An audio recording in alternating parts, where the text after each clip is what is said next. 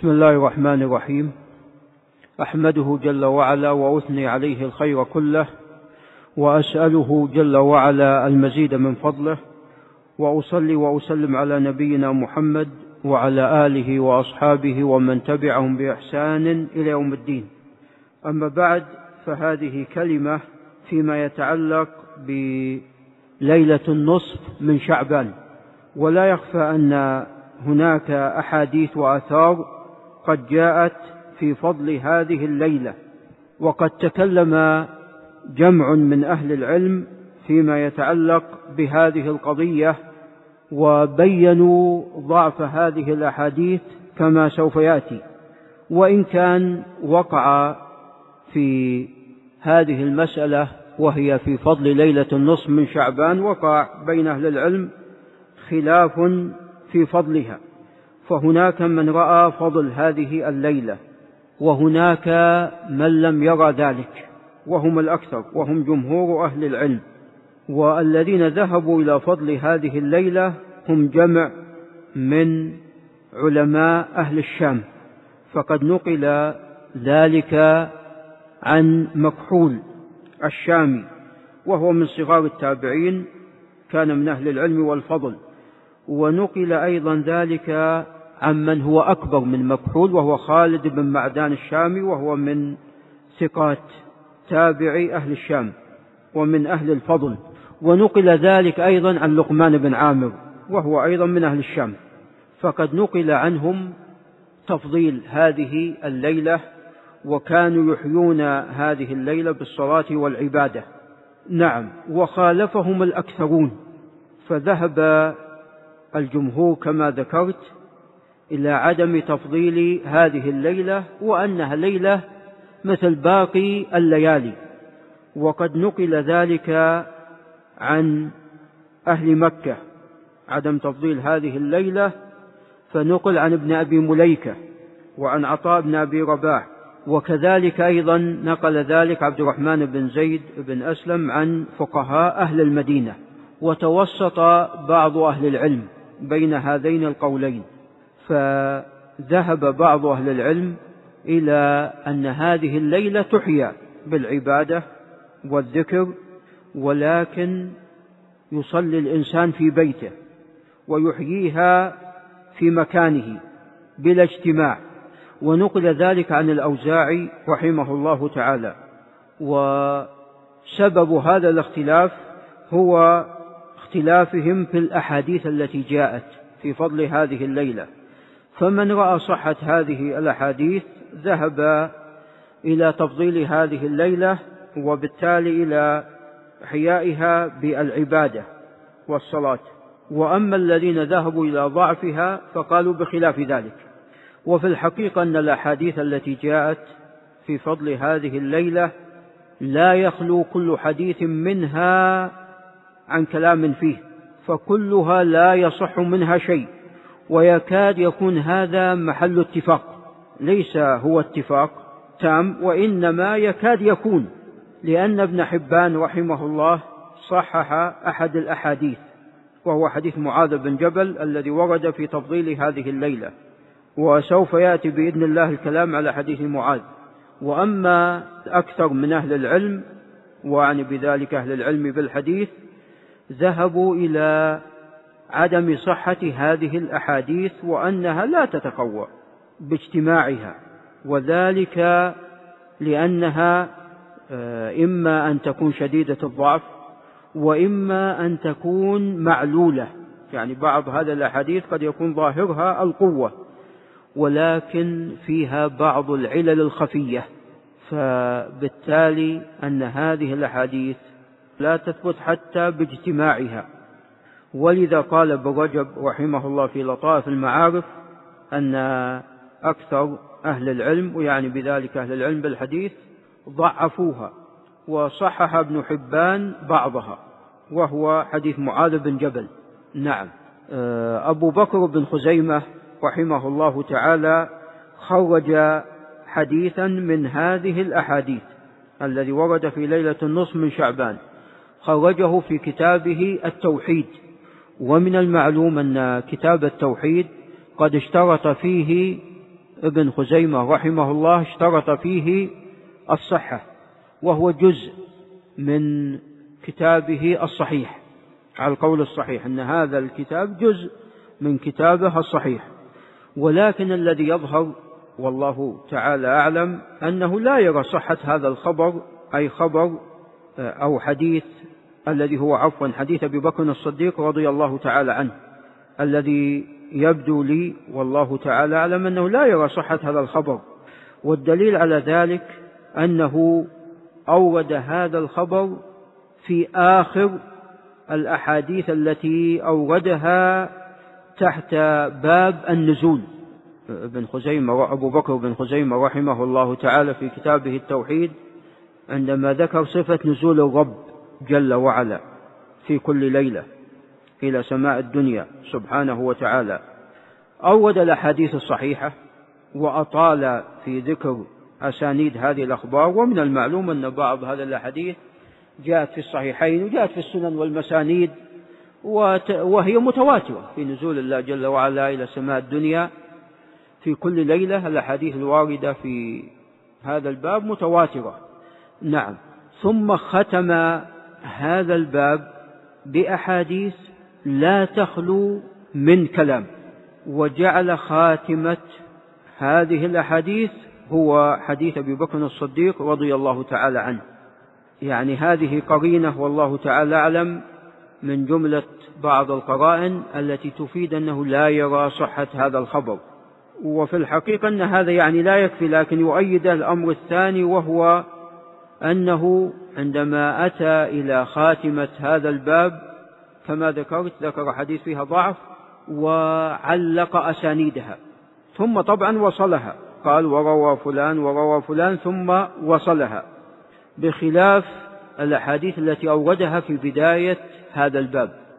فإنه بدأ بسياق الأسانيد منه إلى رسول الله صلى الله عليه وسلم. وأما هذه الأحاديث التي في أسانيدها مقال علقها ثم وصلها. وقد ذكر الحافظ بن حجر رحمه الله أن ابن خزيمة إذا كان الحديث ليس على شرطه يذكر المتن ثم يسوق الإسناد. والذي يبدو لي والله تعالى أعلم أنه عندما علق أسانيد هذه الأحاديث ثم وصلها كأنه يرى أنها ليست على شرطه. لأنه غاير بينها وبين الأسانيد الأولى وهي الأسانيد الصحيحة. فهذه المغايرة والله تعالى أعلم تفيد أن هذه الأحاديث ليست هي آه، مثل الأحاديث التي أوردها في بداية الباب وأنها ليست على شرطه. ويؤيد هذا وهو الأمر الأخير أن هذا الحديث حديث أبي بكر واضح الضعف. كما سوف يأتي بإذن الله. فهو حديث ضعيف ولا يصح البتة. ولا يخفى هذا على ابن خزيمة رحمه الله تعالى. ولذا أبو الفرج بن رجب كما ذكرت لم يذكر أن ابن خزيمة ممن صحح بعض هذه الأحاديث. وإنما ذكر ابن حبان فقط ولم يذكر معه أحد.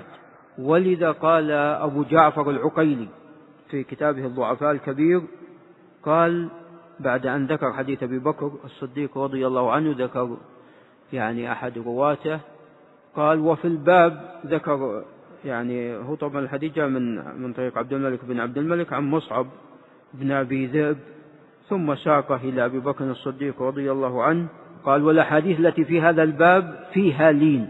قال والأحاديث التي في هذا الباب فيها لين وقد جاءت أحاديث صحيحة في نزول الله جل وعلا. فهذه الليلة داخلة تحت هذه الأحاديث الأخرى التي يعني جاء فيها أن الله عز وجل ينزل في كل ليلة. طبعا ظاهر الأحاديث التي جاءت في فضل ليلة النصف من شعبان أن هذا النزول هو خاص بليلة النصف من شعبان. لكن الأحاديث الصحيحة تفيد أن الله عز وجل ينزل في كل ليلة. فهذا مما يوهن هذه الأحاديث. طبعا هو لو ثبتت لو جاءت هذه الأحاديث في ليلة النصف من شعبان لو ثبتت ثبوتا بينا وجاءت بأسانيد واضحة الصحة لكان الجمع يعني مطلوب وممكن بحمد الله. يقال أن يعني تخصيص ليلة النصف من شعبان بالنزول هذا يدل على مزيد فضل هذه الليلة. لكن بما أن هذه الأحاديث كما تقدم كلها متكلم فيها فهي من هذا الباب فيها معارضة. للأحاديث الصحيحة التي فيها أن الله عز وجل ينزل في كل ليلة فليلة النصف من شعبان وغيرها من الليالي. ولذا لم يأتي أن الله عز وجل يخص ليلة القدر بنزول منه جل وعلا لأن ليلة القدر طبعا لا شك هي أفضل الليالي وهي داخلة في الأحاديث الصحيحة في نزول الله جل وعلا. نعم الملائكة تتنزل كما ذكر الله عز وجل في كتابه. فتنزل الملائكة هذا تنزل خاص في ليلة القدر. أما نزول الله جل وعلا فهذا في كل ليلة ومن ذلك ليلة القدر. وقد ثبت في الحديث الصحيح الذي خرجه مسلم في حديث عائشة أن الله عز وجل ينزل في يوم عرفة إلى السماء الدنيا. هذا في يوم عرفة. فهذا نزول للرب سبحانه وتعالى في يوم عرفة. وأما ليلة عرفة فهي داخلة تحت أو ضمن الأحاديث التي جاءت في نزول الله عز وجل في كل ليلة كما تقدم. ففي حديث عائشة الذي خرجه مسلم أن الله عز وجل ينزل إلى السماء الدنيا في يوم عرفة. هذا نزول لله جل وعلا في يوم عرفة. وأما ليلة عرفة فهي كما تقدم يعني داخلة تحت باقي الليالي. التي ينزل فيها ربنا جل وعلا. إذا بقي ثلث الليل الآخر إلى أن يطلع الفجر. طبعا جاء في بعض الروايات ينزل في ثلث الليل الأول وجاء في بعضها في نصف الليل. لكن الروايات الأصح إذا بقي ثلث الليل الأخير. نعم هذه هي الروايات الأصح وهي التي في الصحيحين وفي غيرهما. نعم فالخلاصة أن هذه الأحاديث الواردة كلها لا تصح وأيضا من كان منها ظاهره القوة فيه علل خفية. ومن هذه الأحاديث طبعا الحافظ البيهقي في كتابه شعب الإيمان استوفى هذه الأحاديث وتكلم عليها حديثا حديثا. نعم لعلي أتكلم على بعض هذه الأحاديث لأنه هو أطال رحمه الله الكلام على هذه الأحاديث لكن أذكر بعض الأسانيد التي فيها علل خفية. من ذلك ما رواه من طريق المحاربي عن الأحوص بن حكيم عن المهاصر بن حبيب عن مكحول عن أبي ثعلب الخشني. عن النبي صلى الله عليه وسلم إذا كان ليلة النصف من شعبان اطلع الله إلى خلقه فيغفر للمؤمن ويملي للكافر ويدع أهل الحقد بحقدهم أو كما جاء في هذا الحديث. وأيضا روى من طريق هشام بن خالد قال حدثنا أبو خليد يعني عتبة بن حماد قال عن الأوزاعي قال عن مكحول وبن ثوبان يعني عبد الرحمن بن ثابت بن ثوبان قال عن أبيه قال عن مكحول قال عن مالك بن يخامر قال عن معاذ بن جبل رضي الله تعالى عنه عن النبي صلى الله عليه وسلم قال يطلع الله على خلقه في ليلة النصف من شعبان فيغفر لجميع خلقه إلا لمشرك أو مشاحن. ثم قال أبو بكر البيهقي وقد روينا هذا من أوجه وفي ذلك دلالة على أن للحديث أصلا من حديث مكحول. فأقول علة هذا يعني قد يقول قائل أن هذا الإسناد وهو طريق هشام بن خالد عن عتبة بن حماد عن الأوزاعي إلى آخره أنه قوي وأن ليس في هذا الخبر إلا الانقطاع ما بين مكحول ومالك. نعم وأن هذا يجبر هذا الضعف في الأحاديث الأخرى التي جاءت ومن ذلك كما تقدم الإسناد السابق اللي جاء من طريق الأحوص بن حكيم عن المهاصر بن حبيب عن مكحول عن أبي ثعلبة. فأقول وبالله تعالى التوفيق أن هذا الحديث قد اختلف فيه على مكحول على أوجه. الوجه الأول أنه عن مالك بن يخامر عن معاذ بن جبل والوجه الثاني عنه عن أبي ثعلب الخشني. نعم. والوجه الثالث عن مكحول عن كثير بن مرة الحضرمي عن النبي صلى الله عليه وسلم. والوجه الرابع عن مكحول عن كثير بن مرة من كلامه من قوله وليس عن النبي عليه الصلاة والسلام. والوجه الخامس عن مكحول نفسه من كلامه. وهذا هو الأرجح إما أن يكون عن مكحول من قوله وإما أن يكون عن مكحول عن كثير بن مرة الحضرمي من قول أيضا. والدليل على ذلك أن الحسن بن الحر وهو النخعي وهو ثقة. قال حدثني مكحول قال إن الله يطلع على أهل الأرض في النصف من شعبان فيغفر لهم إلا لرجلين إلا كافر أو مشاحن. قال البيهقي لم يجاوز به مكحولا. الحسن بن الحر وهو النخعي ثقة جليل وقد جعله عن مكحول من قوله وتابعه على ذلك برد بن سنان الدمشقي نزيل الشام. كما رواه اللالكائي من طريق معتمر عن مكحول وبرد بن سنان الجمهور على توثيقه أو تصديقه. ونقل عن يحيى بن معين أنه ضعفه وابن حبان قال إن رديء الحفظ. وأما يحيى بن معين فقد وثق في عدة روايات عنه وكذا أيضا وثقه النسائي وابن خراش أيضا وكذلك أيضا الإمام أحمد أثنى عليه. وغيرهم. وهو راجح راجح أنه صدوق جيد الحديث. وأما تضعيف علي بن المديني فلعله بسبب اتهام برد بن سنان بالقدر. ابن حبان طبعا ذكره في الثقات ثم عندما ذكره في المشاهير قال رديء الحفظ. وابن حبان من منهجه رحمه الله تعالى أن من وصف ببدعة أنه يذهب إلى تضعيفه.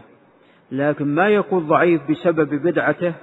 لا وإنما يضعفه ويجعل هذا التضعيف مرجعة إلى إتقانه وحفظه. وبالتتبع وجد أنه فعل هذا مع أكثر من راوي. ومن ذلك برد بن سنان الذي معنا. ذكره في الثقات ثم عندما ذكره في المشاهير قال رديء الحفظ. نعم. ولعل من أشهر من تكلم فيهم ابن حبان بسبب المذهب وهم من الثقات الأجلة وهو حريز بن عثمان. حريز بن عثمان الشامي من أوثق الشاميين. أما في ضبطه ما فيه يعني لا يكاد يقع خلاف في ضبطه وإنما اتهم بالنصب. فابن حبان ضعفه ولم يقل أنه بسبب النصب لا. وإنما جعل هذا مرجع إلى مسألة الضبط والإتقان. وراجح أنه ثقة ثقة ضابط فيما يتعلق بإتقانه وحفظه. نعم. فابن حبان رحمه الله من مسلكه أنه قد يتكلم على بعض الثقات الذين وصفوا ببدعة ويضعفهم لكن لا يجعل هذا التضعيف مرجع إلى كون أنهم قد وصفوا ببعض البدع لا. وإنما يجعل هذا الضعف راجع إلى مسألة الحفظ والإتقان.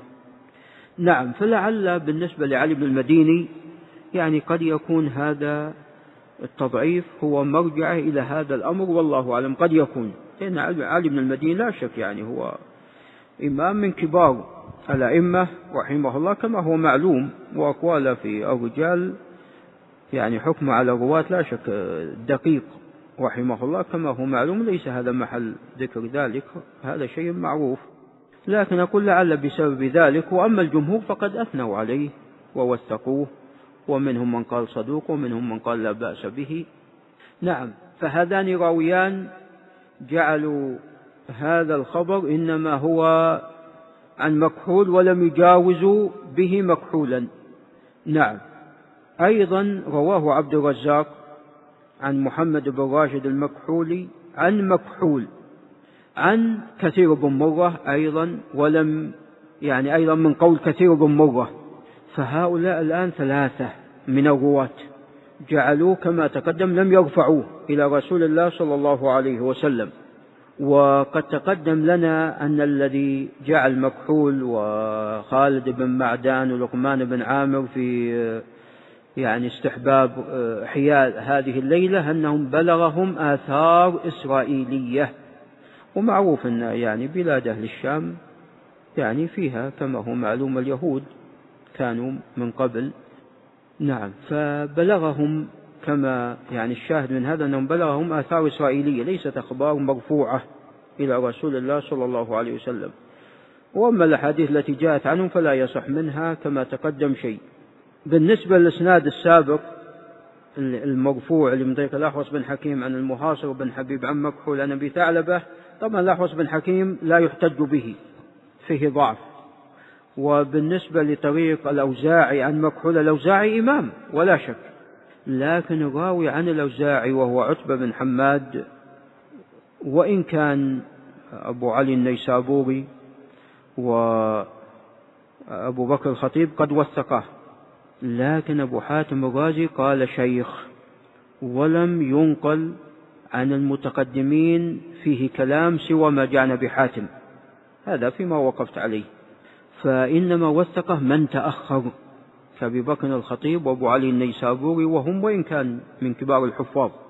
لكن السبب في عدم كلام يعني مثلا لم ينقل عن أحمد بن حنبل أو يحيى بن معين أو علي بن المديني أو مثلا البخاري أو أبو عيسى الترمذي أو النسائي ومن كان في طبقتهم ثناء أو قدح فيه لعدم اشتهاره والله تعالى أعلم في باب الرواية لو أنه كان مشهورا في باب الرواية لنقل. والعلم عند الله كلام لهؤلاء الحفاظ فيما يتعلق به يعني إما بتوثيق أو بعدمه. ولذا لم يروي له من الكتب الستة سوى ابن ماجه ولم يروي له إلا حديثا واحدا. نعم. فبالنسبة لعتبة بن حماد ليس من المقدمين في أصحاب الأوزاعي وإن كان هو لا يعني هو لا يدفع عن صدق وفضل أيضا. يعني فقد وصفه تلميذه هشام بن خالد أنه كان من أحفظ الناس لكتاب الله عز وجل وكان هو خطيب الجامع في بدمشق. ولا يخفى أن لا يولى في ذاك العصر آه، الخطابة والإمامة إلا أهل العلم والفضل. نعم. ولكن في باب الرواية لم يكن يعني فيما يظهر مشهورا بالكثرة. وإن كان هو أيضا ليس بالمقل جدا لكن كما ذكرت ليس له في الكتب الستة لم يخرج له أحد من أصحاب الكتب الستة سوى ابن ماجه وخرج له حديثا واحدا. فالخلاصة أنه وإن كان لا بأس به ولكنه ليس من المقدمين في الأوزاعي. فيقال أين أصحاب الأوزاعي؟ نعم تابعه على هذه الرواية أزهر بن المرزبان لكن هو أيضا ليس من ال... وتابعه أيضا محمد بن كثير الصنعاني عن الأوزاعي ومحمد بن كثير لا يحتج به. فهذه الرواية عن الأوزاعي فيها نظر الخلاصة أن هذه علة قادحة فجمع كما تقدم ولم يرفعوه. ويؤيد هذا أنه كما تقدم أنه بلغهم أخبار إسرائيلية ليست أخبار مرفوعة. ويؤيد هذا أنه لم يكن هذا مشهورا عند أهل المدينة أو أهل مكة أي فضل هذه الليلة. فهذا من يعني الأحاديث التي يعني فيها قوة لكن فيها علة خفية. بالنسبة لحديث أبي بكر الصديق رضي الله تعالى عنه جاء من طريق ابن وهب عن عمرو بن الحارث عن عبد الملك بن عبد الملك أن مصعب بن أبي ذئب حدثه عن قاسم بن محمد عن أبيه قال أو عن عمه عن جده. جده يعني أبو بكر رضي الله تعالى عنه. ابن خزيمة كما ذكرت في كتاب التوحيد قال وروى عمرو بن الحارث. هذا طبعا الإسناد لا يصح. عبد الملك هذا لا يعرف مصعب كذلك أيضا. فيه جهالة وقد تفرد أيضا بهذا. فهذا الإسناد أيضا غريب وتفرد مصعب بهذه الرواية عن القاسم والقاسم من الثقات الأئمة الأجلة. اللي حديثهم معروف ومحفوظ فكيف يتفرد مصعب بهذا الخبر عن القاسم عن باقي أصحابه؟ وهو ليس معروفا ولا مشهورا بالثقة والرواية. فهذا الخبر يعني واضح السقوط والبطلان. نعم فهو حديث باطل بهذا الإسناد. نعم هناك خبر آخر أيضا من طريق حجاج بن أرطات عن يحيى بن أبي كثير عن عروة عن عائشة وهذا حجاج لا يحتج به. حجاج بن أرطات وإن كان من أهل العلم رحمه الله وكان قاضيا ولكن لا يحتج به. سيء الحفظ رحمه الله وهو أيضا موصوب بالتدليس فهذا الخبر أيضا لا يصح. وأيضا اختلف على حجاج بن أرطات ف يعني قال ولذا هنا قال البيهقي إنما المحفوظ هذا الحديث عفوا هذا قال الحاكم الحاكم يذكر ذلك البيهقي يذكر ذلك عن شيخه الحاكم قال قال أبو عبد الله. هنا البيهقي يقول أخبرنا أبو عبد الله الحافظ ويعني به الحاكم. يقول قال أبو عبد الله إنما المحفوظ هذا الحديث من حديث الحجاج بن أرطاط عن يحيى بن أبي كثير مرسلا. ومما أيضا يؤيد عدم صحة هذا الحديث ما جاء في هذا الحديث أنه قال خرج رسول الله صلى الله عليه وسلم ذات ليلة وخرجت عائشة تطلبه في البقيع فرأته رافعا رأسه إلى السماء فقال كنت تخافين أن يحيف الله عليك ورسوله؟ قالت فقلت يا رسول الله ظننت أنك أتيت بعض نسائك. فقال إن الله يغفر ليلة النصف من شعبان أكثر من عدد شعر غنم كلب. طبعا هذه أصل هذه القصة جاءت في الصحيح. أن عائشة افتقدت الرسول عليه الصلاة والسلام فخرجت في إثره تطلبه فوجدته قد ذهب إلى البقيع يدعو لأهل البقيع. الله عز وجل أمره بذلك. وليس فيها الشاهد من هذا أن ليس فيها أن الرسول عليه الصلاة والسلام ذكر فضل ليلة النصف من شعبان.